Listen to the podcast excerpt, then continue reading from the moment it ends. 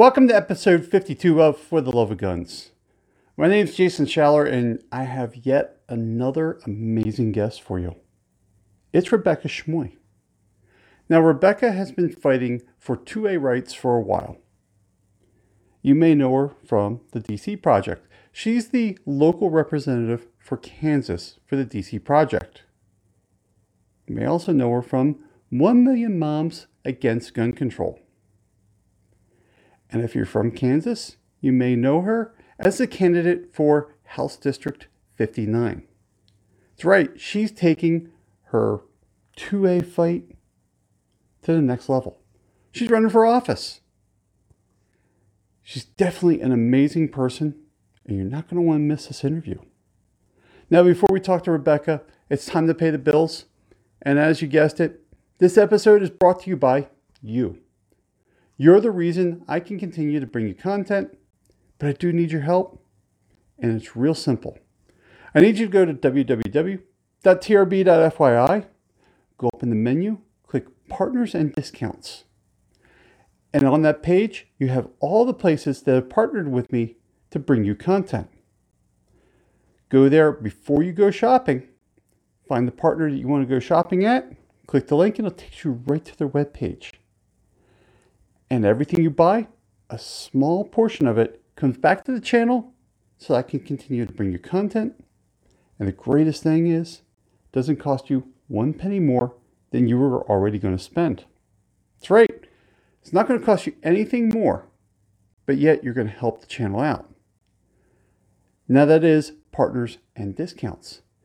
Some of these partners will give you a discount. So I can save you money while you're supporting the channel.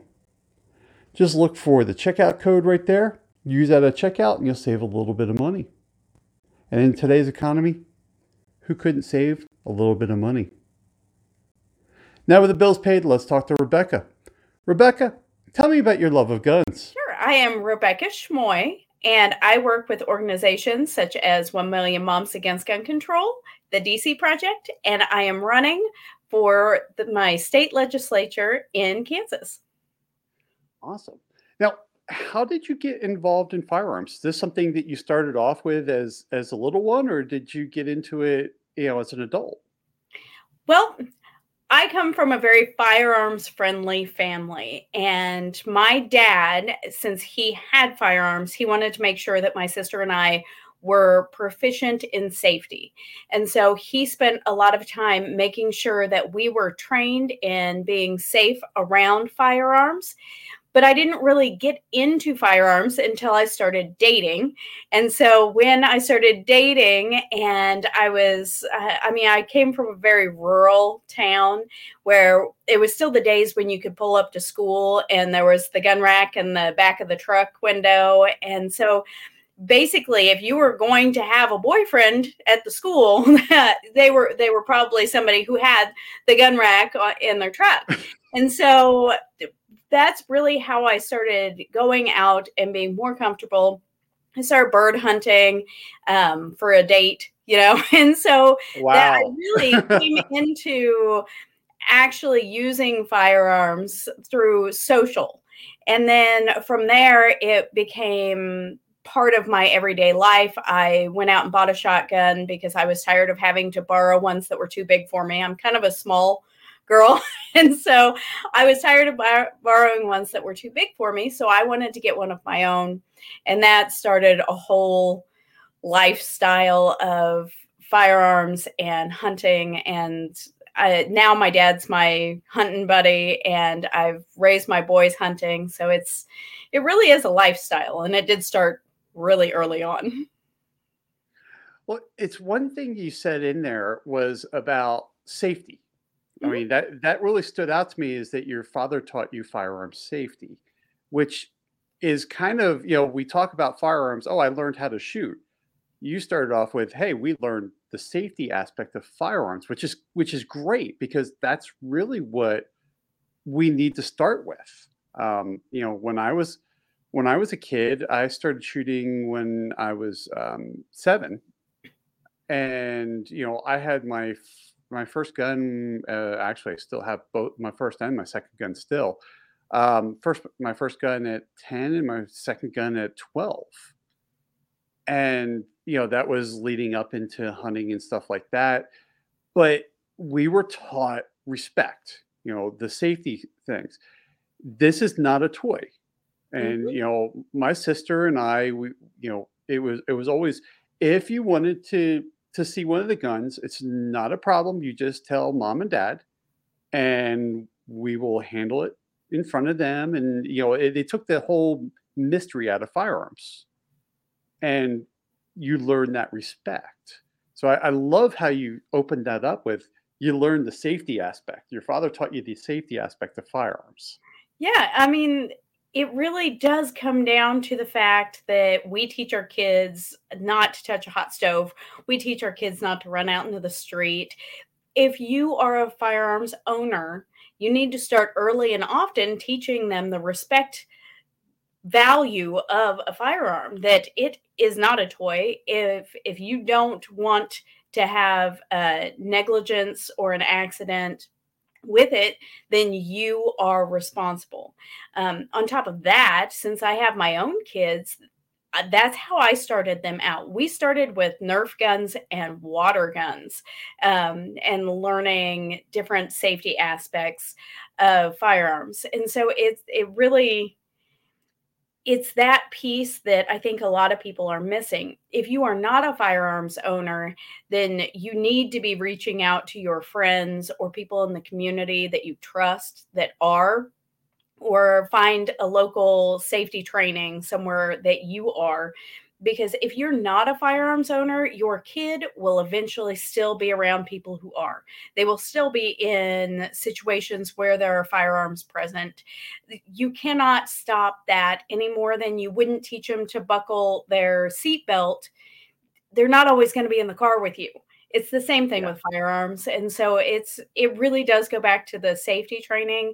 Fortunately, we had parents that were involved in it. Um, for parents that aren't, get your children safety training. It is imperative. If you love them, protect them. Yeah, I, I, absolutely. Because that's, uh, you know, I've I've taken many people out to the range for their first range day. Right? They, they've never touched guns. I've I've had people like, hey, I want to get a gun. Like, you know, that's awesome. I, I'm I'm happy for you. Why don't you come out to the range with me? You know, I have all kinds of different guns. We'll go through the different guns and we'll we'll show you how to how they work, how to respect them, and then you can make an educated decision from there. Right? That makes all the difference. It does, right? Because you know, I, I I used to be an FFL. I was an. FFL for ten years, and and I was talking to people about you know eh, I've had a lot of first time gun owners, and they're like, "Well, I want this, and I want this." I'm like, "Okay, that's great, but have you thought about your decision? Well, why do you want that gun? Well, it's cool, it's awesome, but it's probably not the most practical firearm. You don't go out and buy a Desert Eagle for your first gun." No, don't get me wrong it's it's cool but Right. even even that's a that's a heavy gun even for me you're not going to enjoy that gun Yes. um Well, and there's something to be said about saying, I love the way that that looks. I'm going to buy that. I want to own that. But if you're actually thinking about carrying it, you have to think about carrying it. yeah yeah you you have to stick that gun somewhere Yeah. and depending on your laws you know if you're going to do concealed carry or some municipalities it has to be concealed yes. it you got to now take this full size frame and somehow cover it up Right. and then still have access to it. That's Yeah. where you start learning about. Okay, that's great. You know, a full size gun is is is awesome, but if you're going to use this for personal carry, you might want to start thinking about a compact, or you know, now you got these subcompacts that you know that are amazing, right? Yeah. I mean, it's like a subcompact gun that's not really a subcompact gun anymore. Absolutely. yeah. Um, I Technology was- has advanced quite a bit. It with. Like that. It's amazing. I mean, you know, the first nine millimeter I shot was a Smith and Wesson Model 59.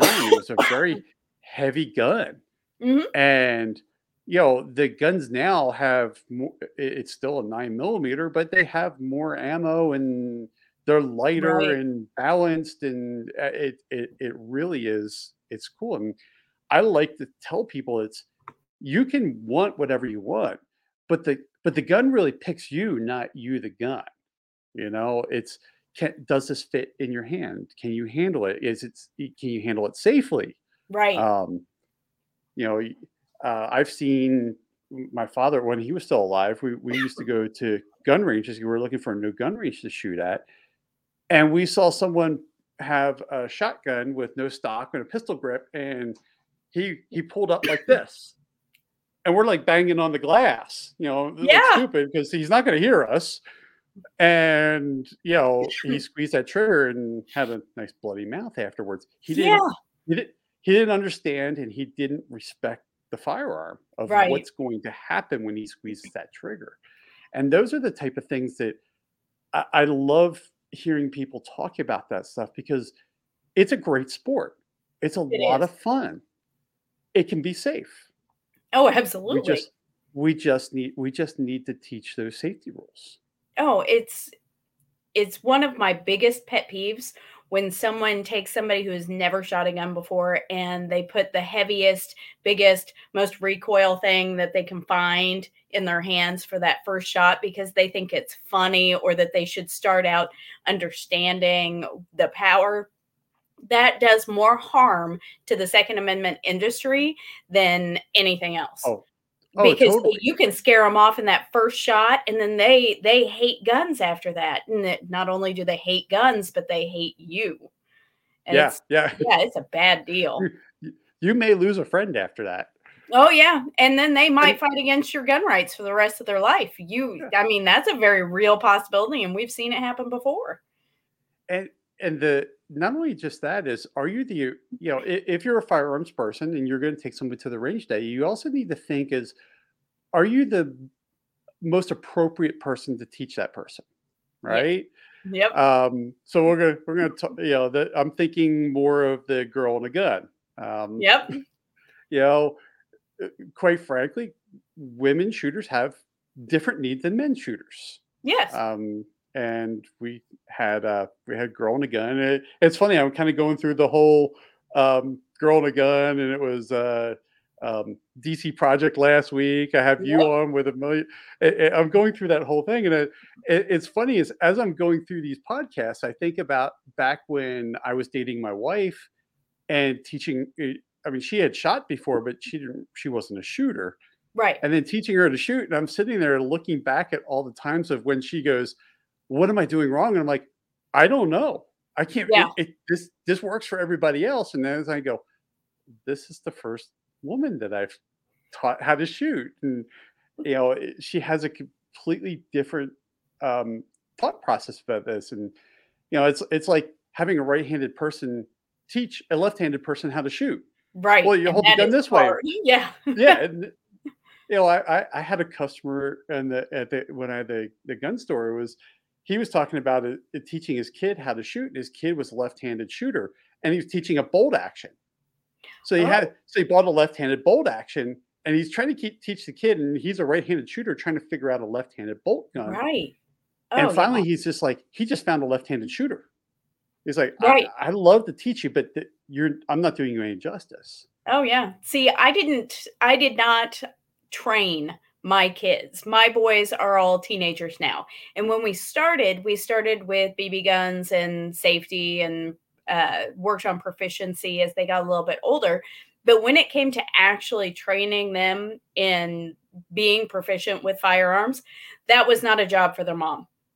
It's uh, kind of like when a parent tries to teach their kid how to drive a drive so you overcorrect everything. Well, also, I have mom voice, and having mom voice, the kids really they they hear you, but a lot of it kind of filters through, and they don't really pick up on some of the things that you mm. say.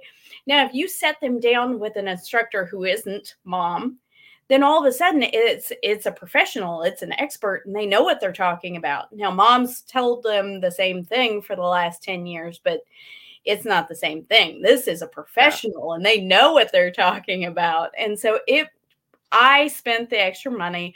I took the extra time to make sure that my kids went to someone else whenever it was time for them to start working on proficiency. It has made a ton of difference for them. And there are other people that I can take out for the first time and they listen to every word I say.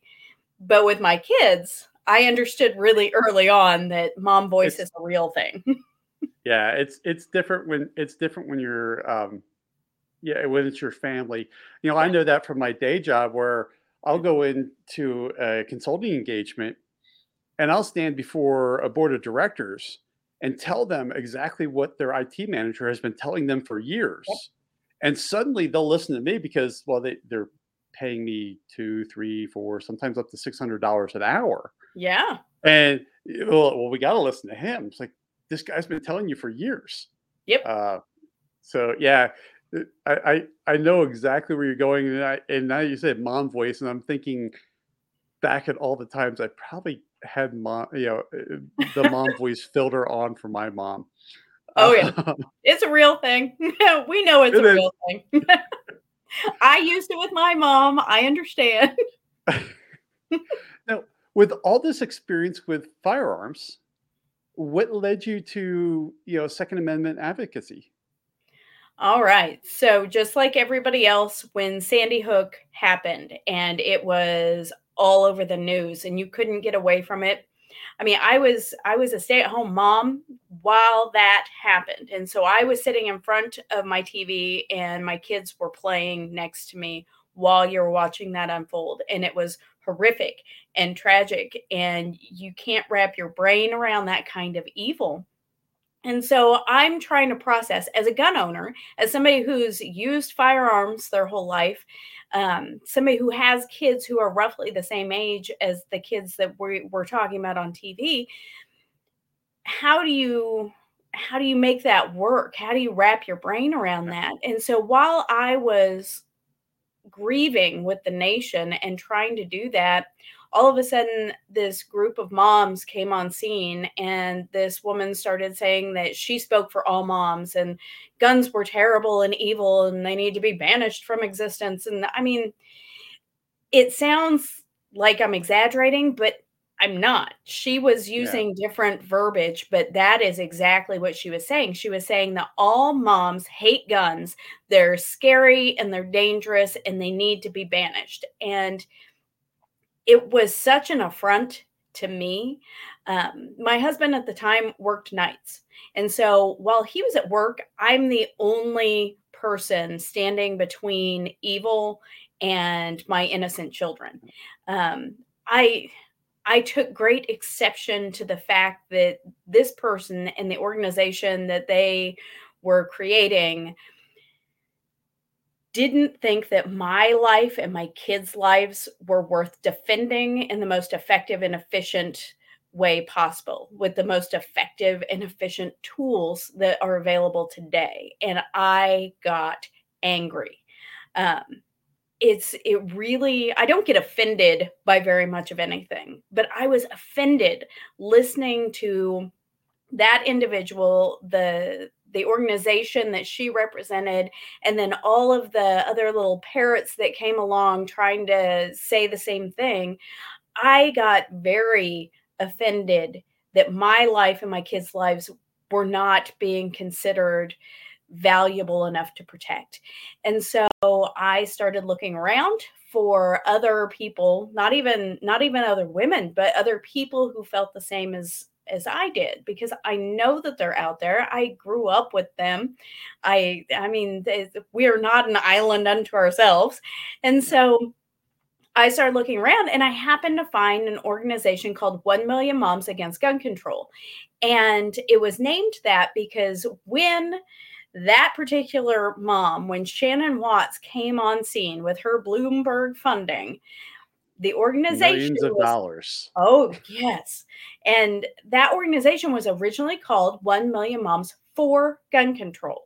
And so when I found against gun control, I clicked on their Facebook page. I was reading the content that was on there, and I was like, "These are my people." So I started to engage with them um, on the national level. And then I found out that they had different state chapters. So I started to engage on the Kansas chapter of that. And very quickly, they started recognizing what I had to say and my passion for the subject of protecting myself and my family. And so the founder, Heather Marchese, now Heather Grove, had contacted me and um, basically said, Hey, listen, we need all the help we can get. Do you want to come on and start creating content for us? And I, of course, was absolutely, I will do that, whatever is going to help spread the message. And so that's really where the advocacy started. Um, that's where I got the foothold and I very first started reaching a larger audience. And then very quickly from there, I basically as as life happens and people in organizations like that kind of come and go and things evolve i ended up uh, now i am one of the two of us i guess there's two of us there is mary callison who uh, lives just outside of chicago and she is my counterpart. And between the two of us, we run 1 Million Moms Against Gun Control and act as a liaison to anybody who wants information. If you want to know in your particular area where you can go get go to get um, really effective training. If you want to know what your gun laws are, if you want to know who to contact to change your gun laws where you are, we can generally speaking because of the decade of networking that we've done we can usually get people within 50 miles of wow, really quality nice. training. And i mean uh, there are places like when you get up to montana sometimes it's hard to get you within 50 miles but those people always understand. I mean they're used to it well, but, well i'm in montana so i know. Yeah so, yeah. So it's, it's a little bit different than you know. We have to import instructors. Yeah, but uh, we've got we've got quality instructors in all 50 states. We can we can hook you up with the people who are out um, doing the things every day, who are making the difference every day um, as far as their own advocacy or whether it is legislators. Uh, we can get you in touch with people in your state. We can get you in touch with people in DC. In some cases, we can get you in touch with people who are within your actual district. And so it's, we've really spent a good 10 years building this just so that we can say, hey, we know a guy. yeah.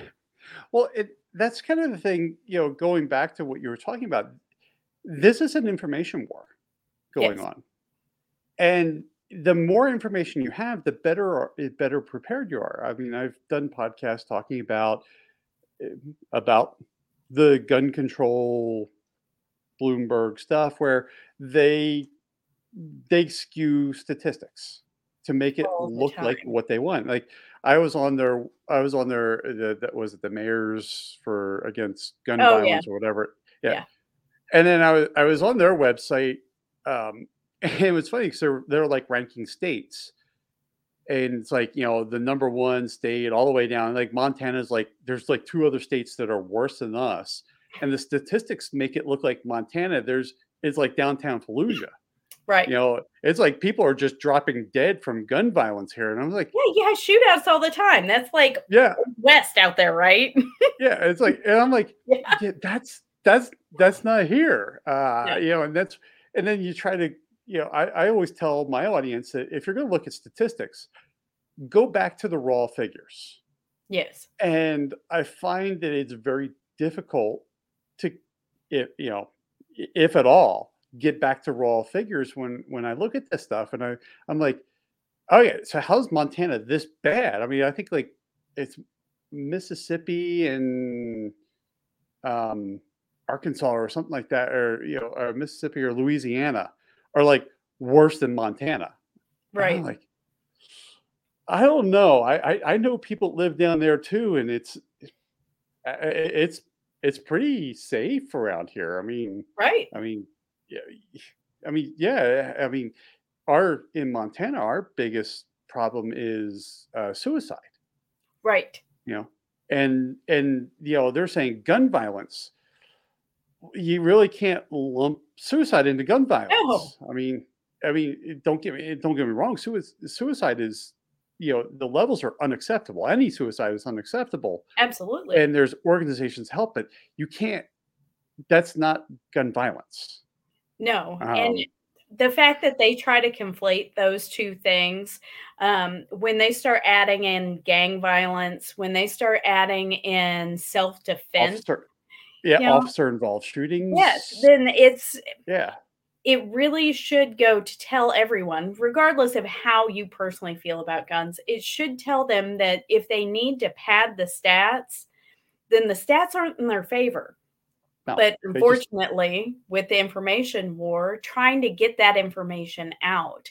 And we really do have some amazing Second Amendment. Um, well, basically, the Second Amendment community has really stepped up within the last five, six years uh, with suicide prevention and talking about it and getting it out in the open because for so long it was such a guarded topic and nobody wanted to have that conversation because they keep using those stats in the gun violence stats.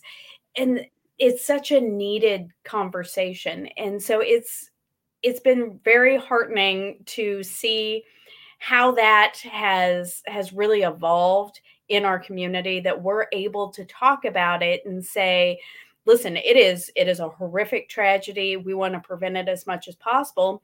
And just like teaching respect for guns we need to start talking about respect for life and the value of life and how important each individual is and that you not only deserve to be protected and defended but you deserve to be here.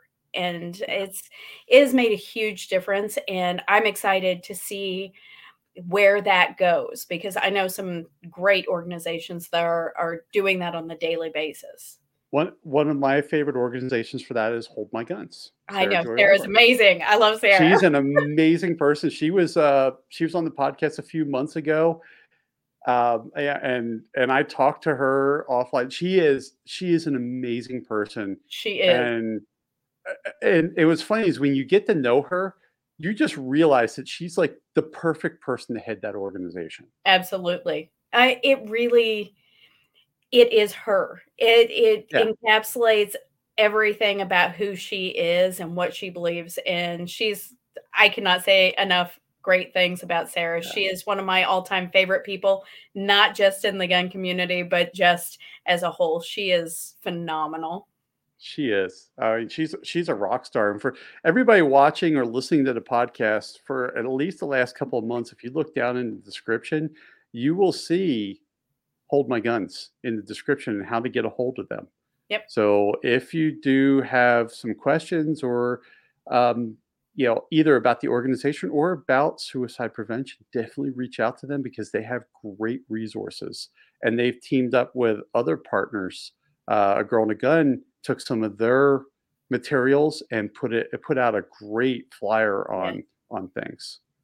They did. And it's that's what it takes is all of us, all of the different organizations, all of the different people in the community actually becoming the community and working together so that we can protect our rights and protect each other. It makes all the difference in the world.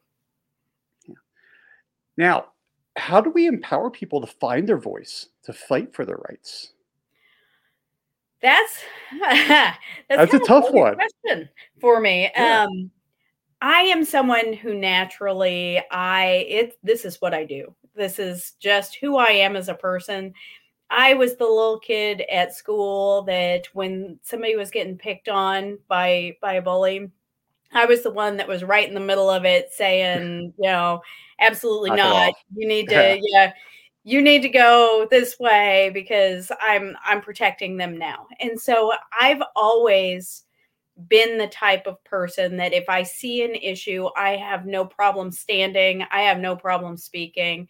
Um, teaching other people how to do that isn't necessarily really where It- we're going hard- with it. It's, It's, hard because some people are naturally introverts Oh, Um, absolutely. you know, the two of us are pretty much an extra. I was an introvert, but I learned to be an extrovert. Just I Yeah, found my voice. You know, one of the things I like to tell people is like, you know, if if you don't like what's going on, regardless if it's 2A or whatever, write a letter to your representative. You don't have to you don't have to engage in a conversation. Write a letter. I don't like this. I don't support this. It doesn't need to be a book. Right. Um, you can Well, you start with don't have to stand up in front of people and say it. You Yeah. can if you write it down in fact, one of the things that I like to start with with people is, you know, it's it's not that you have to get up and that you have to be the person to present it. If you write something and put it online, if you've got a blog or if you just write something on social media, people can share that. They Yeah. then all of a sudden you're taking just your view that you could have a one-on-one conversation with somebody, um, and then other people are a- able to add to that conversation. The problem becomes when people come along and attack those ideas that you've shared. Sometimes, um, especially if you're not somebody who is comfortable sharing your information or sharing your ideas publicly, that can cause you to pull back in. What I tend to tell people is absolutely not. If it's something that you believe, not only do you need to continue to share your ideas, not only do you need to continue to to voice your side and your opinions on these things and hopefully you're doing that with facts and reason. Um, but not only do you need to continue to do that, but you don't have to address the attacks coming at you.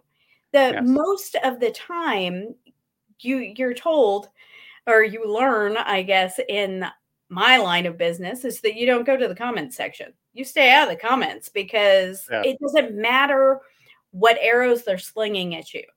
All that matters is that you have an important message to share and you're sharing it.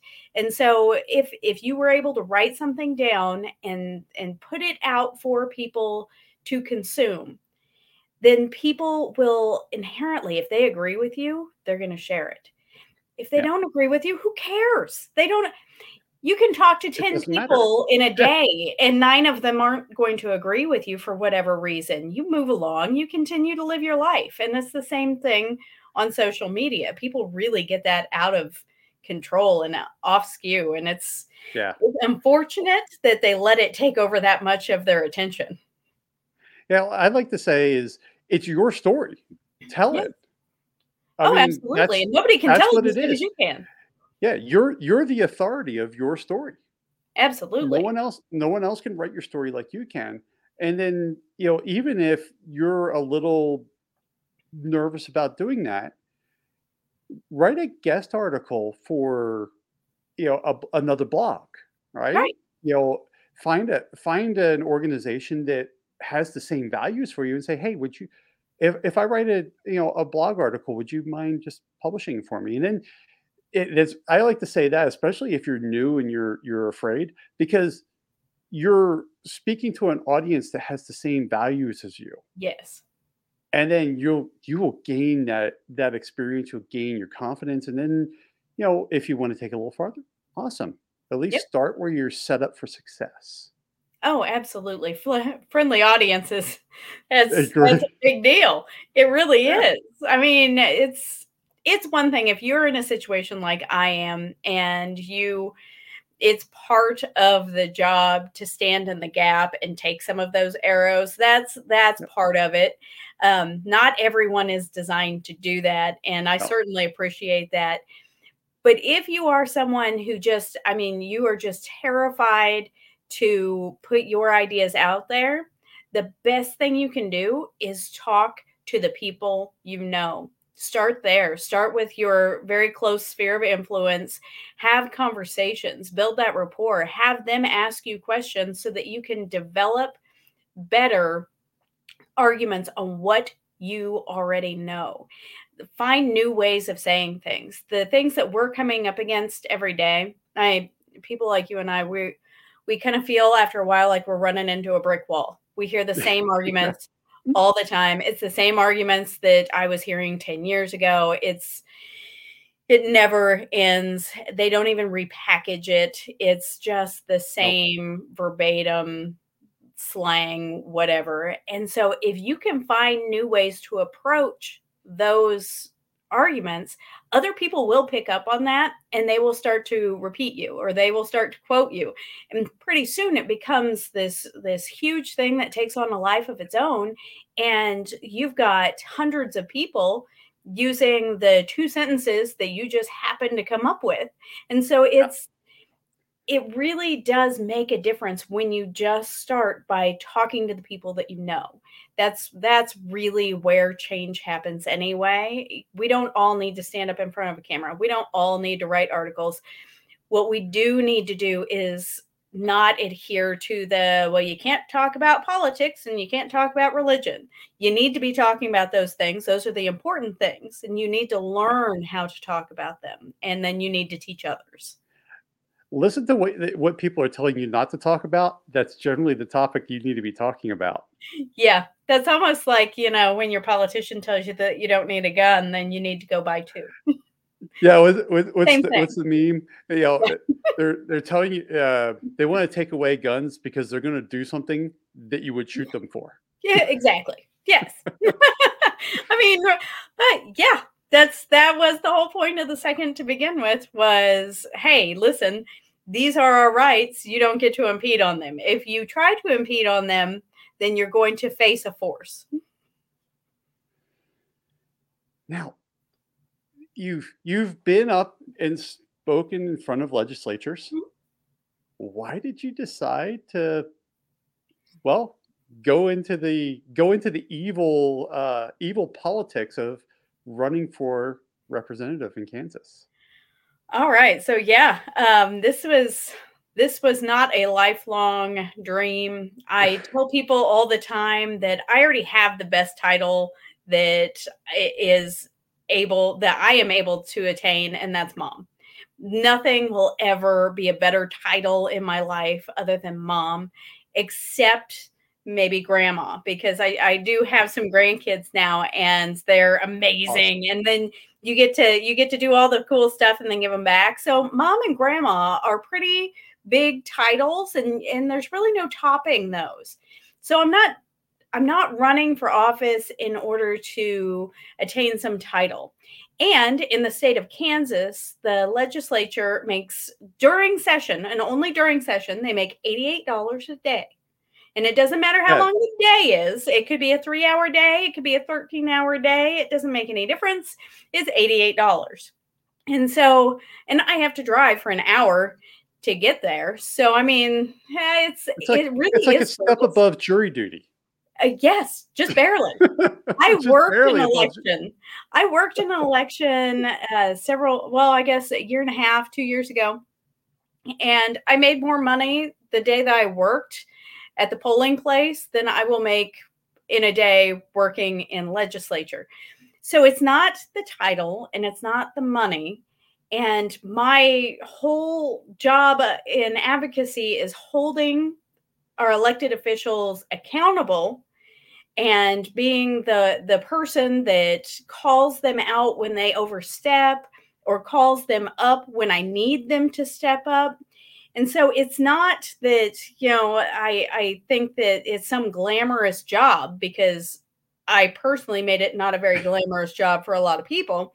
it really is just the fact that it's a chance for me to serve my community. It is a chance for me to go and share my district, which happens to literally be my community. It is my county and so I get to go and share their voice and their values to make sure that they are being represented. When my representative at the last day of session decided to announce from the well that he was not going to seek reelection, he was effectively retiring, it was a shock to everybody. So I started making phone calls and saying, okay, who's the guy? What are we doing? How can I support?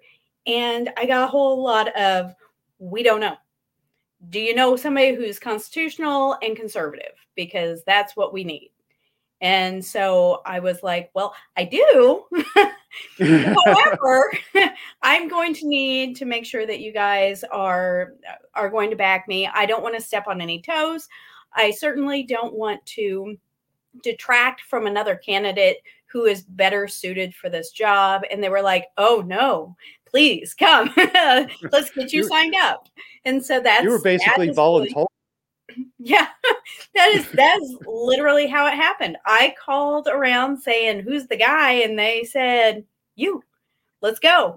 And so I I have been very blessed. I keep telling people I jumped into the deep end of the pool and I just happen to know a lot of really good lifeguards.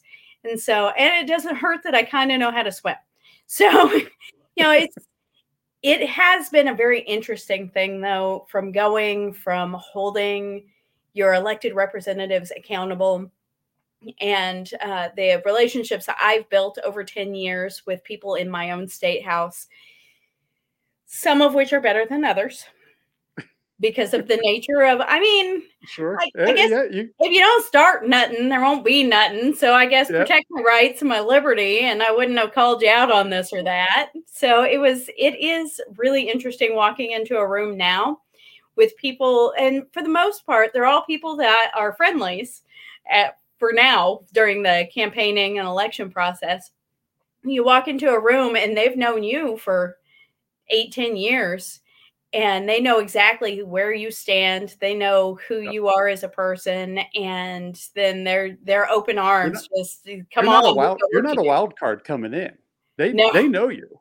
Yeah, yeah they, not only not only do the legislators know me but the lobbyists all know me too. And so yeah, it really it's it's a really empowering feeling when you don't have people walking up to you and they think that they're going to sway you one way or the other i walk into the room and they're all like oh yeah that's rebecca we know we know her so it's it's really convenient for me i don't have to go through any of the trying to find my footing because I already know the other kids in class and I already know what the class is yep. about. well, it, I mean, it's obvious that you were the it person because you won your party's nomination by 20%. I mean, it yeah. wasn't a, it wasn't close. I mean, it was it, it was it was 20% is significant. It was, and uh, I will say that I was not the the local establishment's first choice. And so, um, which makes you the best choice. yes. well, I think so. But pretty much it boiled down to the fact that I am not somebody who counts chickens. I don't take anything for granted ever. And so I went out and I put in the work. I knocked the doors in the heat of the summer and I would be standing on doorsteps all over my county. I mean, just drenched. My hair would be all wet from sweat, and I, I makeup's all run off an hour and a half, two hours ago, and so I would work all day, come home, change clothes, and then go knock doors for two and a half, three hours. And so the people who I was engaging with are, are actual constituents, my friends and neighbors. Um, they understood that for one, a lot of them know me. They know my background. They know who I am and what I stand for. But on top of that, they knew that they could trust me to put in the work. And so most of the feedback that I've gotten since election, since the primary election night, has been we know that you are in it for the right reasons. We know that you will represent our voice and our values, and we know that you're not afraid to work. And so I think that that really made a very big difference. Um, it's weird though, because you go and you speak in front of a bunch of people, and uh, the people who know you, who have known you for a long time, understand that that's just part of who you are. People who have never met, uh, I get up and I start talking about the fact that for 10 years I've been holding legislators accountable, and you'd better hold me accountable. If you send me, I'm accountable to you. Your legislators are not your leaders, they're your neighbors. And you start talking like that, and people think it's some kind of weird campaign speech. And then you're yeah. like, uh, no, just go ask anybody who knows me because this is the furthest thing from a campaign promise that I can give you. It's more of a threat. Relative- Please hold me accountable. your your district is relatively small because you're you're in a very rural area of Kansas. Yes. So chances are that the person who doesn't know you knows someone who knows you. Oh yes, very much. Um, in fact, uh, it's it's really funny. It's one of those uh, degrees of separation kind of things when when you run for office in a small community. I have basically when you break it all down, I have 11 different very small cities. So that's really huge in terms of that's a lot of city council meetings that you have to go to. That's a lot of maybe small parades or community events and things. However, being in a very rural district, it also means that everybody knows each other. And in rural mm. Kansas, here, most of the time, we all still know our neighbors and we could also yeah. run to our neighbor's house whether it's next door or whether it is a mile and a half down the road and ask to borrow two eggs and a cup of sugar it's just the way it is here and i wish it was that way everywhere it it yeah. really does bring the community very close together and then you i really can represent my friends and neighbors and so that's I don't know how much I would enjoy doing this kind of thing if I was trying to act, get people to be actively engaged that I was trying to represent if they wouldn't engage with me because it's really impossible to represent somebody that you don't know. And I've been saying that for a very long time. So I'm going to get to know everybody who I don't know. And it's going to be a lot of community involvement and interaction. That was one of the things that I that I did promise to my constituents, to my to my community was that listen, you're not going to just see me during election time. You're going to be able to stop me at the grocery store. You're going to stop me at the school. Yeah. I mean, you you can get a hold of me and I I'm not going to shy away from having a conversation with you because I need to know, even if you don't agree with me, I need to know so that I can represent you better. Yeah, it, it's funny because I like to say that, you know, get involved with your local and your state politics because you can move the needle faster oh very much on your state and local level than than the freight train you're going to need for national yes right? i mean it takes it takes a lot and uh, there are lobbyists with millions and millions and millions of dollars.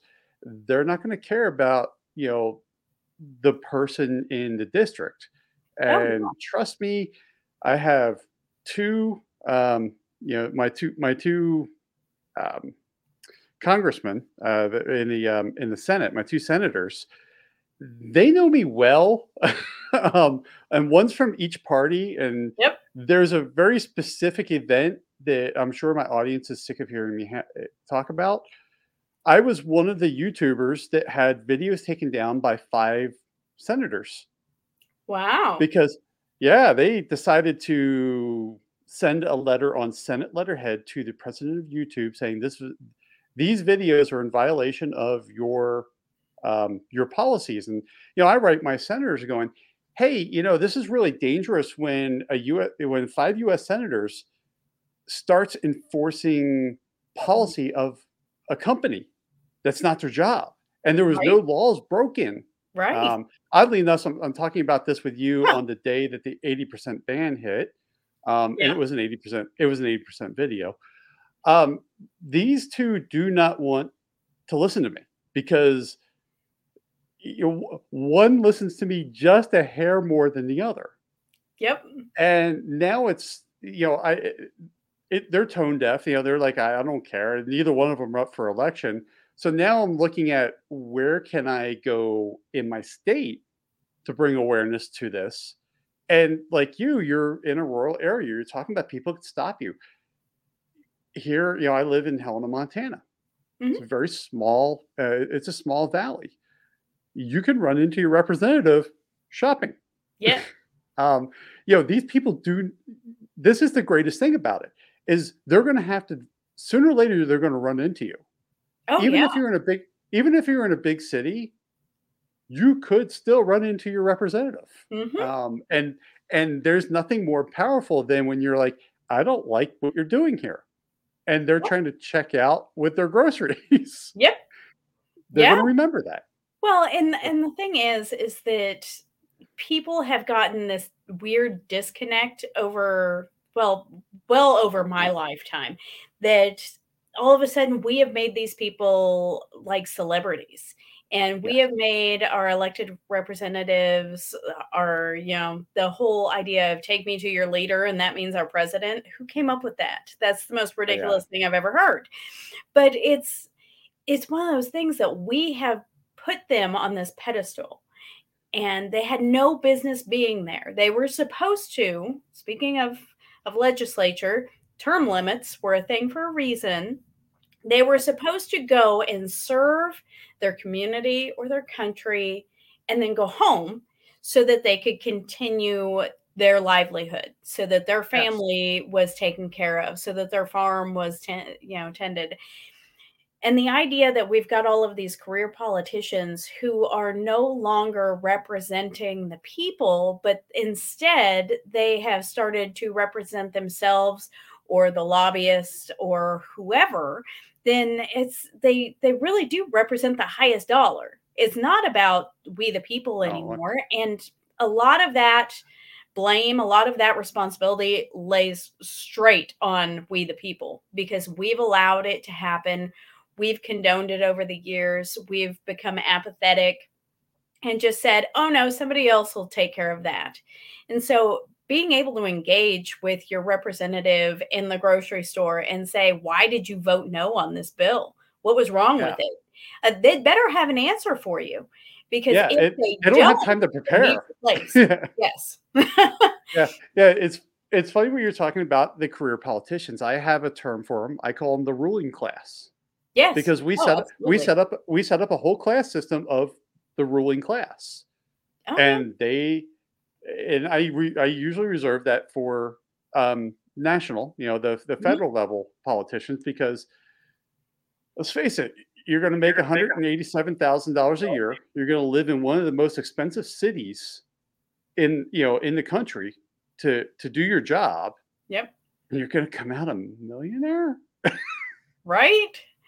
Right. Yeah. And sometimes that that's why I like that's that's why I like the local and state elections because you can you can meet these people you can talk to them um, you know like for you in rural kansas here in montana we, you know you have farms we have ranches yeah. these people are going back and working their ranches like our legislature meets every other year so with the exception of about six months every every two years uh, you know right. every election cycle for them they're not here.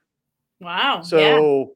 So they have there's a lot of time that you can get in front of them oh yeah. and and and and go hey look we i got to talk to you. Right yeah this is this is what's affecting me where i live yes. today. What are we going to do about it?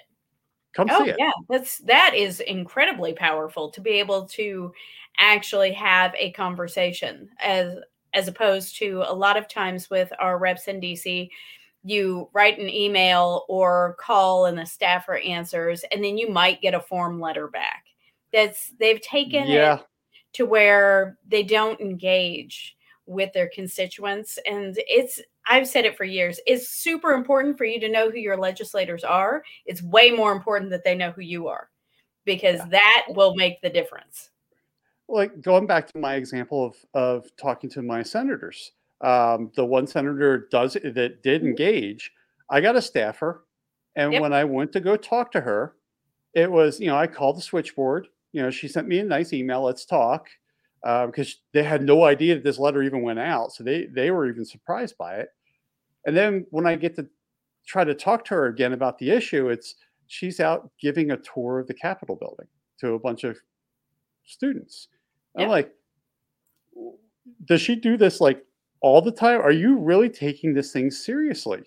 Yeah. Um, and yeah, because ultimately, I'm not talking about ranchers' rights, and I'm not talking about you know green stuff, but it's still it's an important subject to me. Whereas taking that back to the local level, I can get that to the local level, especially since I live in our capital.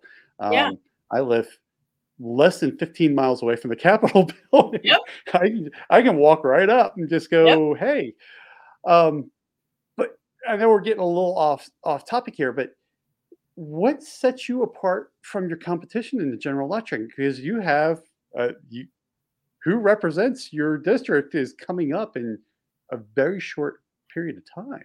Yes. Okay. So uh, the primary election was weird. That was that was a battle that I am not used to fighting. That was that was an odd.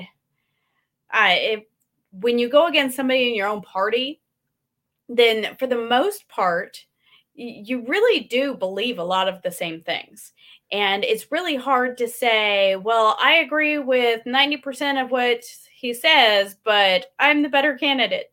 That's an yeah. awkward thing for me. I know that there are other people who just love primary races and thrive on that but it was it was very difficult um, all the years of being able to really go after the enemy of rights and then you're going against somebody who should uh, as long as they adhere to the party platform they should agree with you on most of it so that was weird but going against the democrat in the general election um, i i know the my opponent. I mean it is a community so i know my opponent.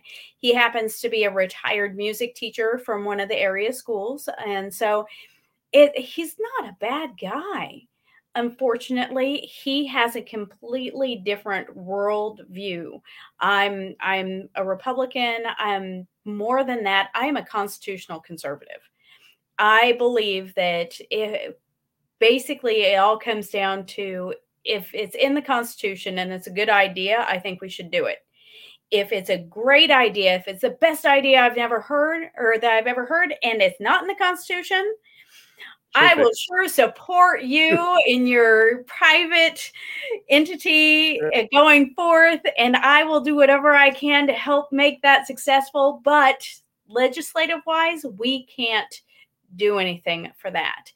Um, being from the other party platform, my opponent really does believe that um, government knows best and government should be in control of just simple things in everyday life that people really should be doing for themselves. When you take into consideration this whole uh, college debt that just hit today, it, it just happened yeah. today, which really is not a cancellation of debt. I I'm a banker. It's not a cancellation of debt. Someone still has to pay the debt. Therefore, it is just a transfer of debt we have all of a sudden instead of the the college student who took out the debt uh, being the guarantor now all of a sudden the rest of us are. And we didn't sign yeah. up for that and i have a huge problem with that especially being in from a financial background. But when you're going against someone that you know in the general election it's not about the guy. It's not it's not about the the former music teacher from the area. It really i i don't have any problems personally with him i have a huge problem with the d behind his name. I have a huge problem with the idea that the government knows better how to spend your money. I have a huge problem with them being involved in things that they have no business being involved in. And so I am fortunate enough, since I do know my opponent, that I don't have to go to battle against him, the guy. I absolutely will call out that he stands for the things that are represented by his party it, it's not personal. It's just you don't like how their idea of doing business. Yes. Absolutely. Yeah. That, and that's what it comes down to. Yeah. It's like I said, it's a completely different worldview. Like, take the gun safety issue for one. Um, we believe that gun safety means you teach people respect for life, respect for the tool that they're using, and you teach them to use it safely to promote safety. The other side believes that safety means that we only let certain people who have their permission have the guns. So, therefore, the rest of us should all be safe because somehow magically that's going to work. And because so- criminals never break the law. right? Yeah. that- I mean, that would make them criminals. But- right. and so it really is it's two worldviews that just cannot coexist at the same time and i know everybody wants to talk about tolerance and everybody wants to talk about coexisting and the thing is is that all of that is just the most ridiculous thing when you really stop to think about it what we need to be teaching people is not tolerance of things that conflict with the worldview it's not coexisting with people who want to steal your rights. It is the fact that all humans deserve a basic baseline respect. You you all have human dignity. You treat each other with that dignity and it doesn't make any difference if their ideas conflict with yours. That's okay. Um, as long as what they are doing is not interfering and impeding on your rights, then let them do it. It's Yeah. it's just it's the most ridiculous thing in the world to me that both sides have this idea that you should be able to tell someone else how to live out their life, liberty, and pursuit of happiness. And it's it's such a strange idea to me that I would know better how to how to do something or how to be something than the person who it is. You know, it, it doesn't make any sense to me. I I don't want the responsibility of making someone else's decisions. Trust me, I have I take enough responsibility making my own. I don't have time or energy to make other people's, especially since I'm a mom. Now all of a sudden it became my job to teach other people how to take responsibility for their own. You know, it's so it really it, the the dynamic of red and blue, the dynamic of Republican and Democrat is we have built that. All I'm trying to do is get us a step closer to just going back to what's constitutional. Let's respect our our fellow man and give them the dignity that they deserve because they exist and respect the rights that they have because they exist. And if we could just get a step or two closer to that, a lot of our problems would cease to exist. It's Well, of course it makes all kinds of sense to me. It, the one thing, the one thing I like what I'm hearing is you've used the word respect at least three or four times in the past couple of minutes. Yeah. And I- one of the things I say is the problem with society now is that we don't have a gun problem. We don't have, you know, we, we, whatever you want to talk about, that's not the problem. Right. Our problem, our problem is respect. We have lost respect for each other. We've lost respect for ourselves. I mean, we have, we totally it- have. yeah, it goes right back to if you respect yourself, you have this base to where you understand that other people are also living the same life that you're living. They're also dealing with the same types of struggles. They're they're going through the same things.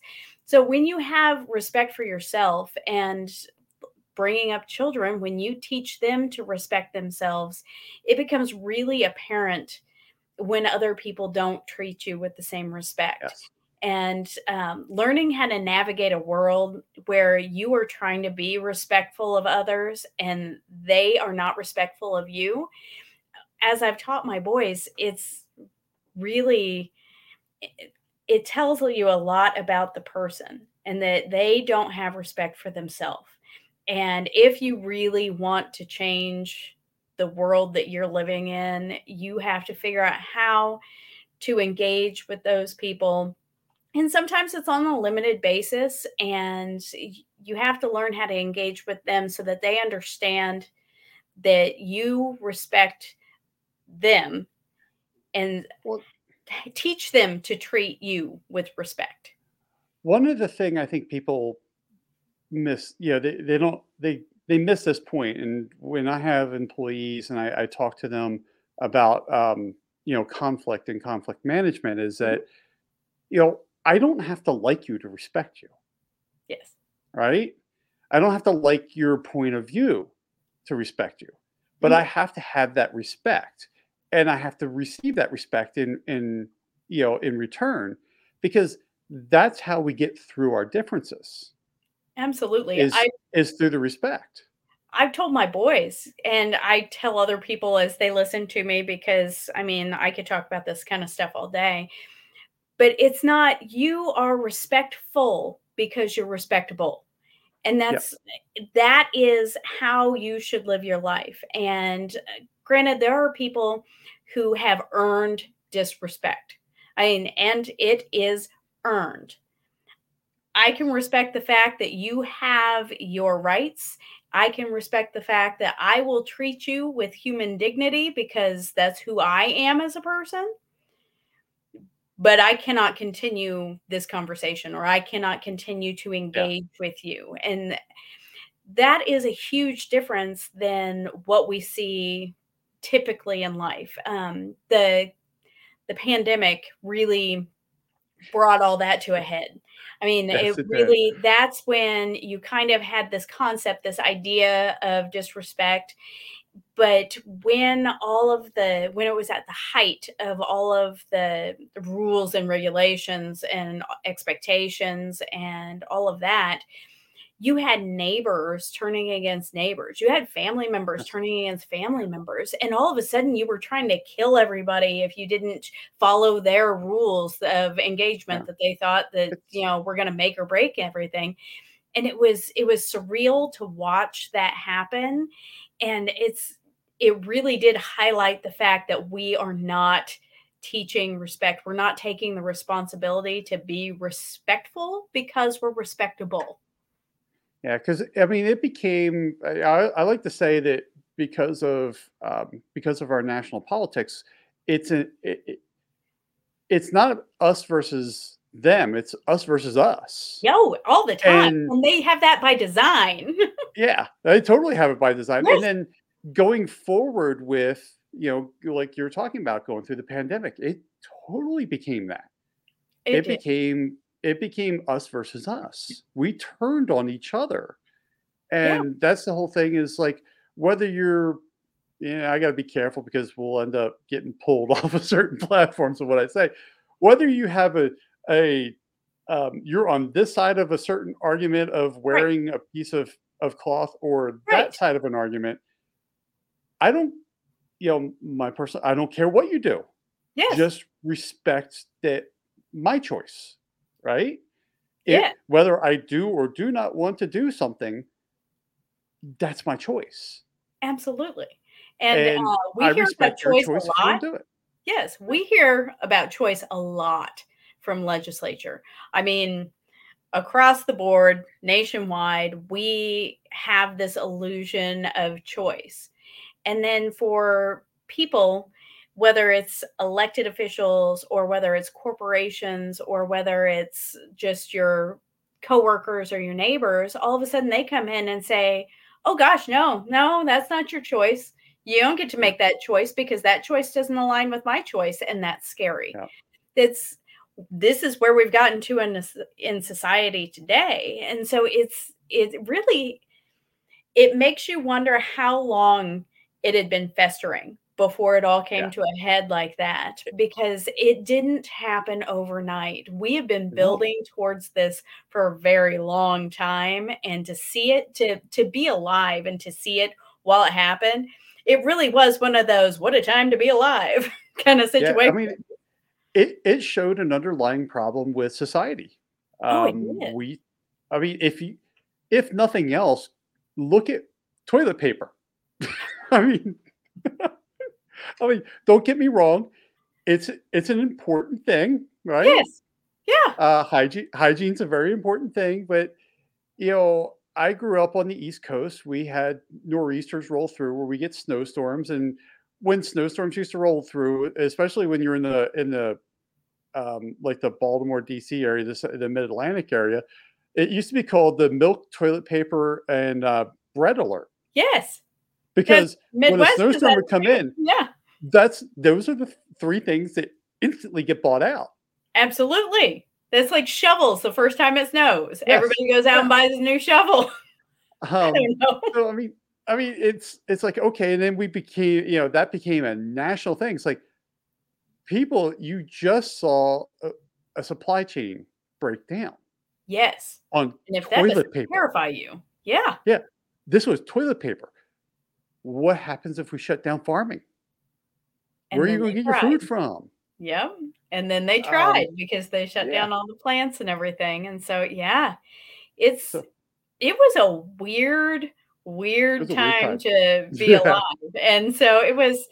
I mean, there there are memes I know that are are the kid, you know, looking at the book like, ah, and it's you know trying to study the last three years, you know, because honestly, when my granddaughters are old enough to actually be studying this time in history, they were alive for it. I mean, they were born during pandemic time, so they were alive for it.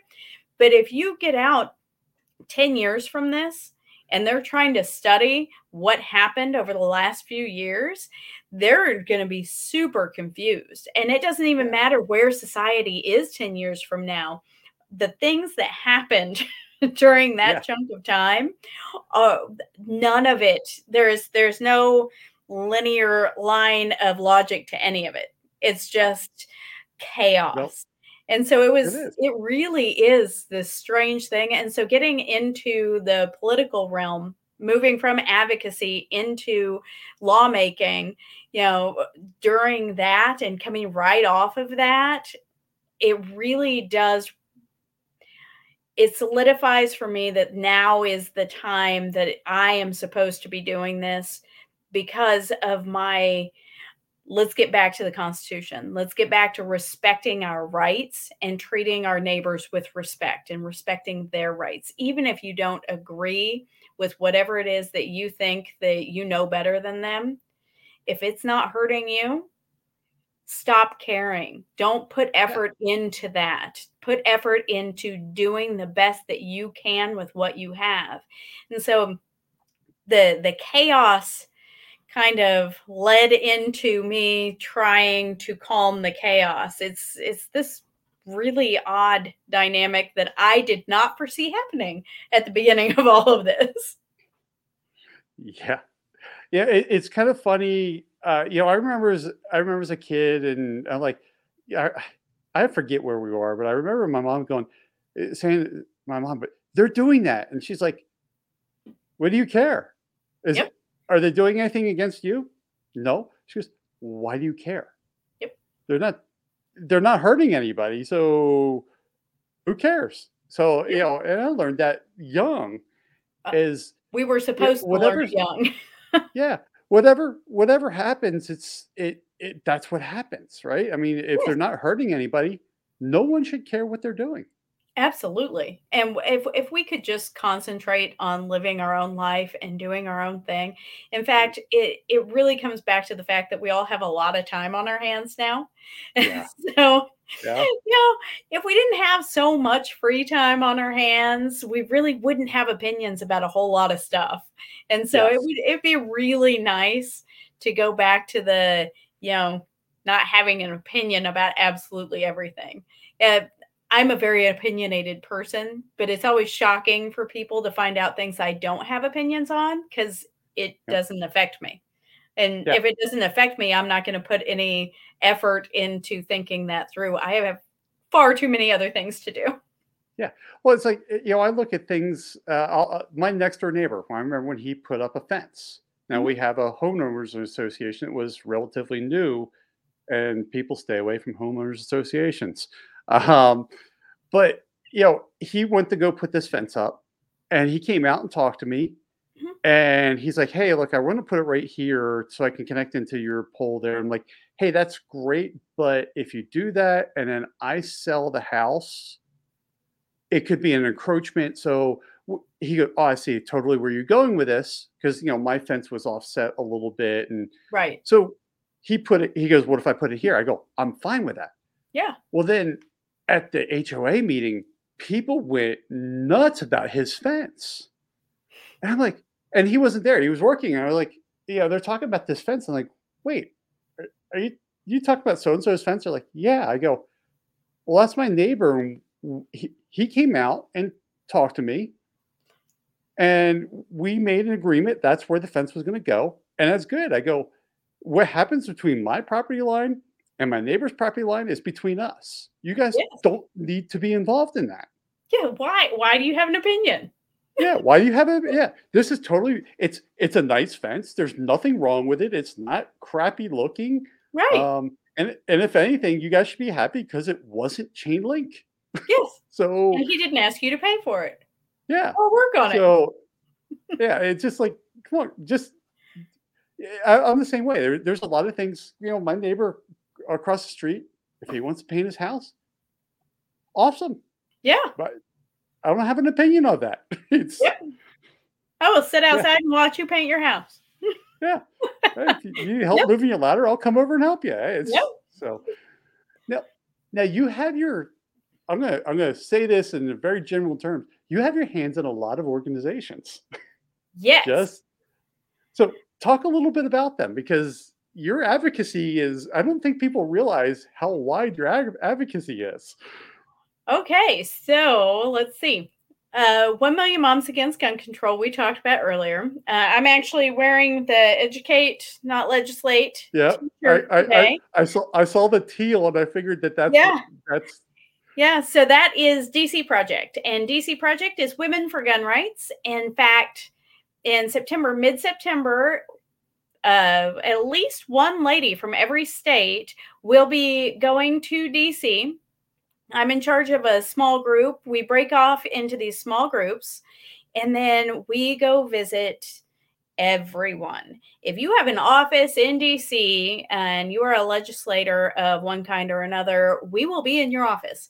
Whether you are friendly or non friendly, whether we talk to the legislator themselves or whether we talk to a staff member, we will be there. We will physically be in the office having a conversation about why gun rights equal women's rights, um, how it is that we see, how we view the fact that our lives and being able to protect our lives is inherent to us. And so, we have women from all over the country and everybody has their own story. They all have their own why that they feel so strongly about being able to protect their lives and their rights. And so we're getting ready to do that next month. Also at the end of next month i will be a speaker at amcon and amcon is a great opportunity for people in Second Amendment media like yourself um, to go and learn from and collaborate with other people in Second Amendment media.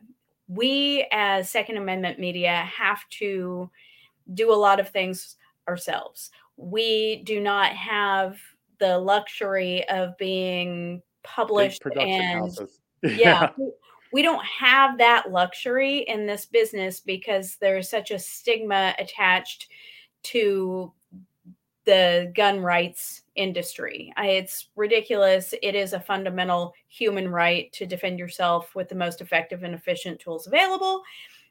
It shouldn't be partisan. Unfortunately, it is. Yes. And so, in Second Amendment communications, in Second Amendment media, we have a lot of opportunity to be able to get together and learn new ways and better ways of doing things.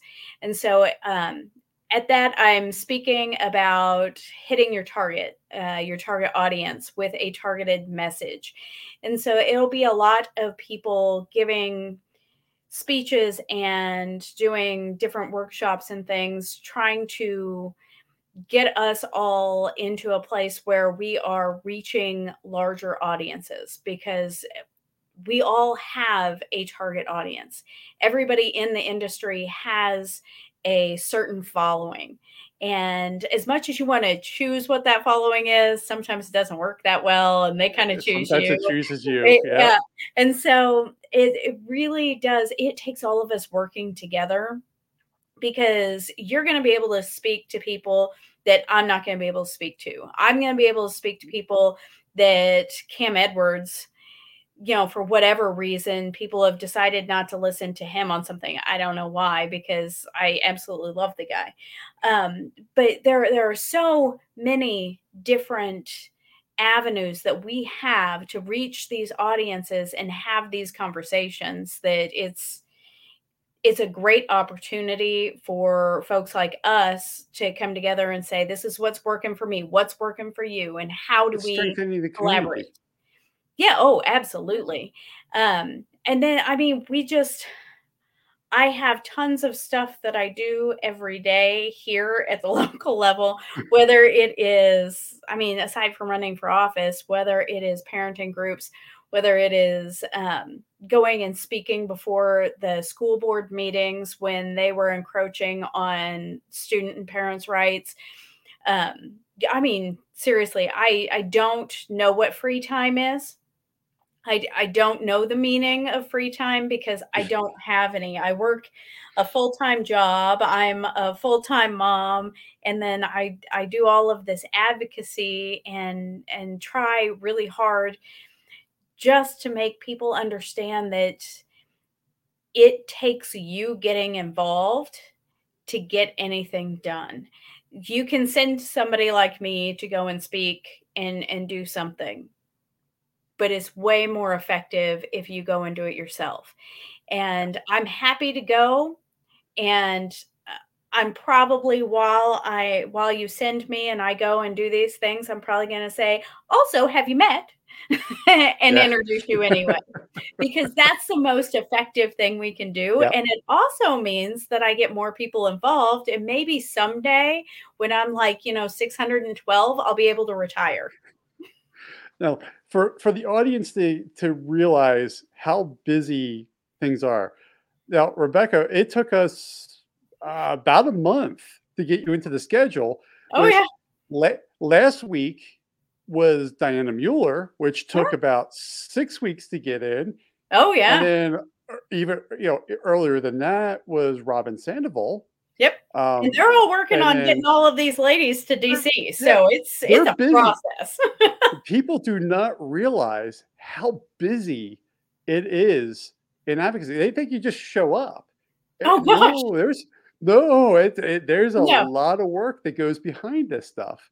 There and, is, but it's worth it. I mean, it's a lot of work. It really is. But at the end of the day, I well let's put it this way as soon as the primary race was over for my my run for the house rep um, one of the first things i intentionally did was spend time with my grandkids and my awesome. family so that i could kind of reorient and remember that this is why i do this that this is the actual reason. It's not about, you hear people all the time saying, you know, America or my rights or whatever. It really isn't that for me. It's not about my rights, it's about leaving something to my kids. I don't want to have the conversation with my kids or my grandkids that this is what we used to have.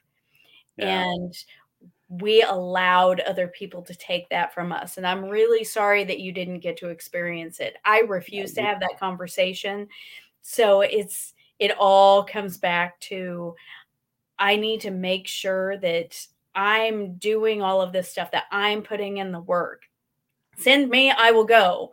Because if it means that my kids and my grandkids get to enjoy the rights that we have, I will work this hard all day every day without fail. And so it's it's a mission in my life to make sure that I'm leaving it to them. And they may have to work as hard as I do. I hope not, but they might. But at the very least, depending. Yeah. And at the very least, let me set the example. Let me yeah. show them that it can be done. And so it's it is hard work. It's a lot of work and it never ends. They they never stop. So you can't stop either. It's just you dig in and you advance where you can. You always, uh, I like to say, you always want to exercise a right, not remember it. Yes. Uh, one of the things that I've been known to say in a lot of speeches that I've given, given is advocacy is really important because apathy breeds atrophy. If you do not exercise your rights or yourself, then eventually you'll lose the ability to exercise it. And uh, you might not think that a right is important to you right now. But if you don't exercise that right, then eventually it's going to deteriorate and you won't be able to when you need to. And so it's it's interesting to me to watch other people say, "Well, that's not important to me right now." Because yeah. it might be. It, well, it uh, you know, give it, it, a give it a little bit of time. It probably will be. I'll, I'll lead back to uh, Robyn Sandoval. Mm-hmm. She has a powerful story because she was anti-gun. Oh yeah. She was very anti-gun. Like, yeah. I'm going to take your guns away from you. Yes. And listening, uh, you know, I've read her story before she was on the podcast. Listening to her, it's an amazing story. And that's the one thing um, that's great about DC Project. DC Project is full of all of those types of stories. Oh yeah, there, we've got stories from yeah, we've got stories like me where I grew up with guns and it's always been a part of my life and it's always been a part of my kids' lives. To the ladies that um, have survived horrific attacks and yes. learned in that process that their life is valuable and they want to be able to protect it to people who just had this misconception of what gun ownership was and they had a fear attached to that that they've needed to work through and so it's it's all of these amazing ladies with amazing stories and their whys really do make a difference and i hear a lot of people say i don't understand why you waste time going to dc and talking to some of these people we do it because they need to know. They need to put faces and names with stories. They need to have that because if you don't get in front of these people and tell them your why, then they think it's okay to trample on your rights. You're too far removed removed from them. Yes. It, it, it never it never gets in front of them. And that's exactly. and that's the problem. And, you know, and that's why you want to be in front of them. Yeah. yeah and that that's why you fight for your rights. Um, you know, like you were saying, there there are some rights that are more near and dear to me than others. Mm-hmm. I don't have a problem with rights. They were they're they're I hate saying they're granted to us, but they're they're inherent to us. Yes. They, I mean, we were they were so important. We wrote a document about it. Exactly. Um, yes, we have a contract, a whole contract. Yeah, we have a contract. yeah, yeah, we have we have a contract. Uh, totally. Um, so yeah, definitely people exercise your rights out there. Now, yeah. you know, we've been going for almost an hour and a half, and I know it's evening. You know, for for those of you don't know, this is Wednesday the twenty fourth. We're recording this. You'll hear this on a Monday. And Rebecca and I both were talking about dinner before we started recording. Um, now, Rebecca, how can people reach out and and help your campaign, help you know Million Moms Against Gun Control, uh, you know, and everybody? I will have links down in the description so that way. Don't try to write some of this stuff down as you're driving in your car. Uh, and don't do that. Yes, don't do that. Um, whether you're on the video side or the audio side, I will have links down below. But Rebecca, would you mind talk, telling people how to how they can reach out and help out? Okay, so 1 million moms against gun control is the number one. A lot of people uh, try to write ONE. It's it's not that. So 1 million moms against gun control or 1mmagc.org. And then um, DC Project is dcproject.info. And I am on Facebook and Instagram. And uh, both of those, let's see, Facebook for my advocacy side is Rebecca Schmoe at 1MMAGC mom. And then let's see, on the Instagram side, it's super easy. It's just my name, Rebecca Schmoe. and then as far as the campaign stuff, I am either on Facebook and Instagram as Rebecca Schmoe for Kansas or you can go to my website that we finally got done. Yay! that was a process for somebody that doesn't build websites. That was a process. That was that was a learning experience, and that one is super easy as well. It's RebeccaSchmoe.com, and so it's I am literally everywhere. If you type my name into your search Google. browser, you're Yeah, going to find something, and I will show you the way to whatever it is that you are trying.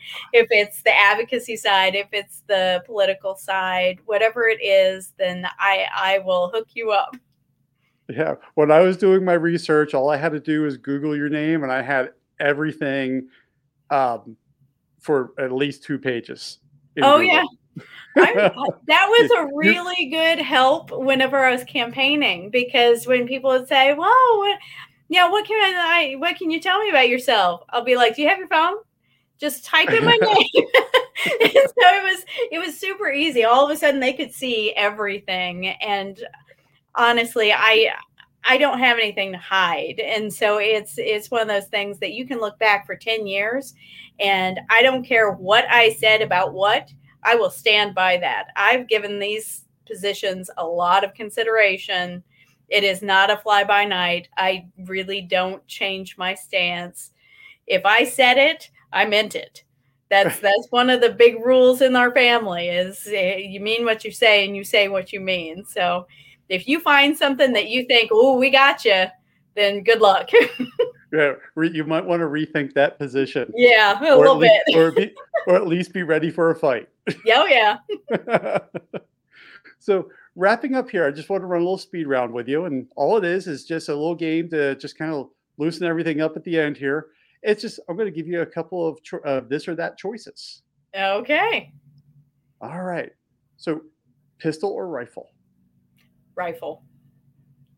nine millimeter or 45, Nine. earplugs or earmuffs, That depends on what I'm doing. Generally speaking, muffs. I like the range ones. open carry or concealed carry. Concealed. And I swear that I wrote this down before the interview for a pickup truck, gun rack, or under seat storage for a long gun. It depends on where you are. If you are in the country or in a very rural area that you can get away with it, then it's much more handy to have it on a rack. if you are in a city or somewhere where you don't trust or whatever, please don't leave your firearm in your car. Yeah, because oh, I, I when we were talking in the beginning, you were talking about pickup trucks with gun racks. I'm like, Yep. oh, this is going to be really funny in the speed round when I bring this up. See, it's it's almost like you already knew me. Look at that. Uh, you know, it's it, it, it- You live in a rural area, so do I. Yeah. It's not it's it's not hard to see that those choices come through. Oh yeah. Now, for, for the last one, and the last one's always a hard question. If you could snap your fingers right now, and one anti-gun argument just went away forever, what argument would that be? Oh gosh. Um well-regulated militia. That one. Good one. yes. I like. I would I, like would that ask that it, we all even the people who think that they're who say that they don't know what it means, everybody given the context actually knows what They it know. means. Just stop. You make yourself look like an idiot. Yeah, it, it goes back to that whole thing of don't twist the uh, statistics for your uh, for your point of view. Absolutely. Yes. That's, yeah, that's semantics. I'm sorry. A well regulated militia being necessary to the security of a free state, the right of the people to keep and bear arms. Well, I wonder who the militia is. Come Yeah. on. Well, well, and it's so funny is people argue, well, that's not what the founders meant. And what's so funny is I, I wish I saved the picture of it was um, in bronze. You know, it was a, it was a quote in bronze from George Washington saying that it's people ha- should have guns, not Yeah. you know for the defense Right. and for protection. And it's like, wow, George Washington just flat out just said what it was. yeah. It would. It really is. I mean, it's not like they sued the other side until we No. won our rights. Come on. Come on. Yeah, there was No. there was a nasty war, um, actually Yeah. two of them because people forget about the War of 1812. But Right? um, Yeah. that was it, when you have a bunch of farmers going out with their guns against the largest military force in the world and wins. Yes. Kind of kind of proves a point. Yep. That that was a well-regulated militia since Yeah. you know they weren't a standing army yet. Exactly. It was just a bunch of farmers with guns. Hmm. Yeah. No, that's the one right there. Awesome. Well, Rebecca, thank you so much for joining me and good luck with the primary. Um, you have just about the entire 2A community behind you. I mean, you had Oh, uh, uh, Tony, um, oh Tony from Simon. 2A, Tony Simon had a video for you. You've got the Penn Patriot. You've Oh, got um, Oh uh, man, I, riding, sh- riding shotgun with Charlie. I'm telling you, Um, the the Second Amendment community really they they did come together as this amazing community to help support my run for office. It was phenomenal to see, and I'm not gonna lie, I got super emotional when I went back and started reading through them.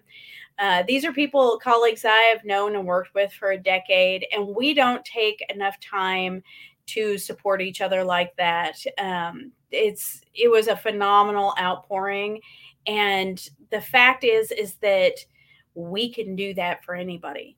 We are a force to be reckoned with, and if my run for office has um, catapulted somebody else to think about doing the same to protect their rights at the state level like that, then reach out to the community because we are here to help each other. And this is how we're really going to see changes being made. Instead of complaining about the lawmakers, let's become the lawmakers. Yeah. Let's start to protect our rights. And, and so just take it from me. If I can do this, if I can jump into the deep end of the pool, you can too. So let's get it done and let's protect our rights. Awesome. I don't know any better words to end a podcast for that. So, for everybody, remember the links are down below. And Rebecca, thanks again for joining me. Well, thank you so much for having me. I, I had a great time. And now I I'm very hungry. I had a really great time talking to Rebecca. In all, we probably talked for about, I don't know, about two hours, 15 to uh, two and a half hours. You know, we talked a little bit before and a little bit after, and we had a really good time talking to each other. And we were talking in the evening, and both of us were getting a little hungry, as you kind of heard in our little chat there at the end. I really do thank her for taking some time out to talk to me because she's a busy person. I mean, beyond all of her 2A fights, and then taking it to the next level by running for office, she is super busy. And I do appreciate her taking out that time. And you people in Kansas are so lucky to have a candidate like her. And if you're in House District 59, she's definitely worthy of your vote. We would be so lucky to have a constitutional candidate like Rebecca running for every House district in every state. She's a super nice person and she she gets it. She gets the fight. She gets freedom. And we need more candidates like her. Thank you for listening. Hope you're staying safe out there. And I look forward to talking to you again soon.